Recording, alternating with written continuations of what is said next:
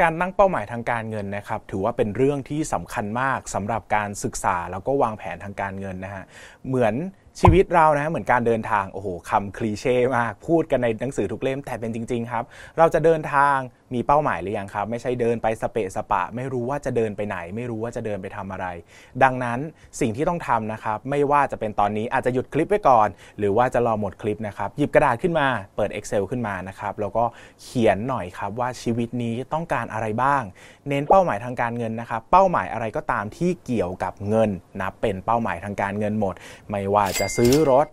ซื้อบ้าน แต่งงาน เลี้ยงลูก เที่ยวรอบโลก ซื้อมือถือเครื่องใหม่ วางแผนเกษียณนับหมดเลยครับ พวกนี้นับเป็นแผนการเงินหมดเลย แผนการเงินนะครับแบ่งออกเป็น 3 อย่างด้วยกัน 3 ระยะด้วยกันคือแผนการเงินระยะสั้น แผนการเงินระยะกลาง และแผนการเงินระยะยาวนะครับ แบ่งง่ายๆครับ ระยะสั้นคือต่ำกว่า 3 ปี ระยะกลางคือ 3-7 ปี และระยะยาวคือ 7 ปีขึ้นไป ส่วนใหญ่ต่ำกว่า 3 ปีเนี่ยก็จะเป็นเช่น วางแผนท่องเที่ยว ซื้อโทรศัพท์มือถือ กลางก็อาจจะเป็นซื้อรถซื้อบ้านนะครับแต่งงานการศึกษาบุตรนะครับยาวนี่ส่วนใหญ่จะเป็นเกษียณเป็นหลักนะครับ ก็วางแผนเกษียณเพื่อตนเอง เขียนเลยครับ หลักการเขียนนะครับ หลักการเขียนก่อนจะเขียนเป้าหมายทางการเงินเนี่ยผมจะบอกหลัก ที่เขียนที่ถูกต้องก็คือให้เขียนตามหลัก SMART ครับ SMART คล้ายๆกับ SMART ใช่ไหมแต่อันนี้เป็นหลักที่ผมตั้งขึ้นเอง ดังนั้นต้องฟังจากผมเท่านั้นนะนะครับข้อแรกนะครับคือ specific นะครับคือตั้งเป้าหมายที่มีความเฉพาะเจาะจง เขียนไปเลยครับว่าต้องการอะไร เช่น ซื้อรถซื้อบ้านนะครับเขียนก่อนว่าเป้าหมายของมันคืออะไร 2 คือ measurable นะครับคือวัดเป็นตัวเลขได้กำหนดมาเลยครับว่าต้องการเป็นเงินเท่าไหร่ เช่น บ้าน 4 ล้านบาท บ้าน 8 ล้านบาท บ้าน 10 ล้านบาท หรือบอกว่าอยากรวยรวยเท่าไหร่ครับ รวย 10 ล้าน รวยร้อยล้าน รวยพันล้านเขียนมาเลยครับ ขอตัวเลขกลมๆ ชัดๆแน่นอนเท่าไหร่ดีที่สุดนะครับ 3 คือ importance ครับ คือความสำคัญกับชีวิต อันนี้สำคัญนะครับ แล้วก็เป็นหลักที่ผมคิดว่าจำเป็นก็คือ บอกหน่อยครับว่าเป้าหมายนี้เป็น want หรือ need ก็คือเป็นความต้องการหรือเป็นความจำเป็น ถ้าบอกว่าชีวิตนี้ขาดสิ่งนี้ไม่ได้ ยังไงต้องบรรลุเป้าหมายให้ได้ เช่น ฉันจะต้องมีบ้านให้ได้ ชีวิตนี้เป็นความฝันสูงสุด ฉันจะต้องมีร้านกาแฟให้ได้ นี่คือความฝันสูงสุด ฉันต้องเกษียณ อันนี้คือนี้ครับ แต่บอกว่าอยากได้มือถือเครื่องใหม่จังเลย แต่เอ๊ะ ถ้าไม่ได้ก็ไม่เป็นไรนะ ใช้เครื่องเก่าก็ได้ แบบนี้เป็นวอนครับ มีก็ดีไม่มีก็ได้ อย่าลืมครับวอนหรือ need ต้องการหรือจำเป็นนะครับ ข้อที่ 4 ครับ คือ risk acceptance นะครับ หรือว่าระดับความเสี่ยงที่รับได้ อันนี้จะต้องทำเพิ่มเติมนิดนึงนะครับ ก็ขออนุญาตว่าให้ค้นหาใน Google ว่า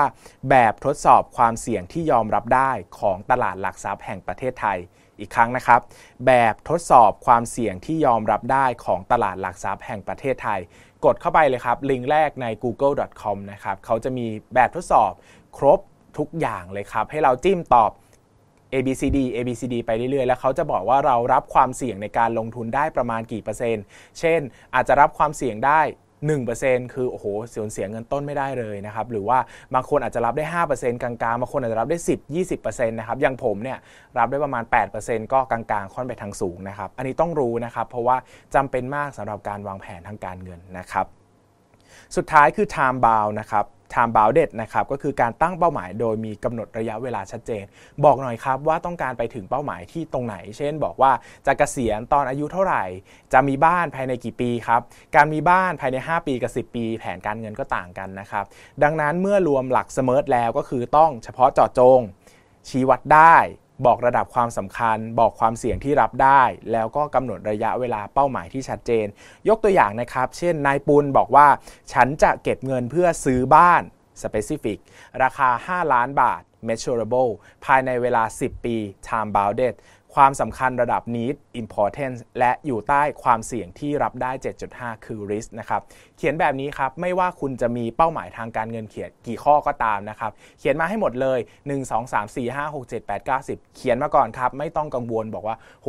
ผมอยากมีพันล้านนะพี่ เขียนได้ไหมเขียนได้ครับ เวลาวางแผนแล้วเราจะรู้เองว่าเราทำได้ไม่ได้แล้วต้องปรับแผนอย่างไร แต่เขียนออกมาก่อนครับ แบ่งเป็นสั้น กลางและยาวเพื่อที่จะวางแผนได้ง่ายนะครับ สุดท้ายแล้วผมอยากให้ทุกคนได้เข้าใจความหมายว่าเราวางกรอบไปทำไม แล้วบอกระดับความจำเป็นไปทำไม ถ้ากรอบเวลายิ่งสั้น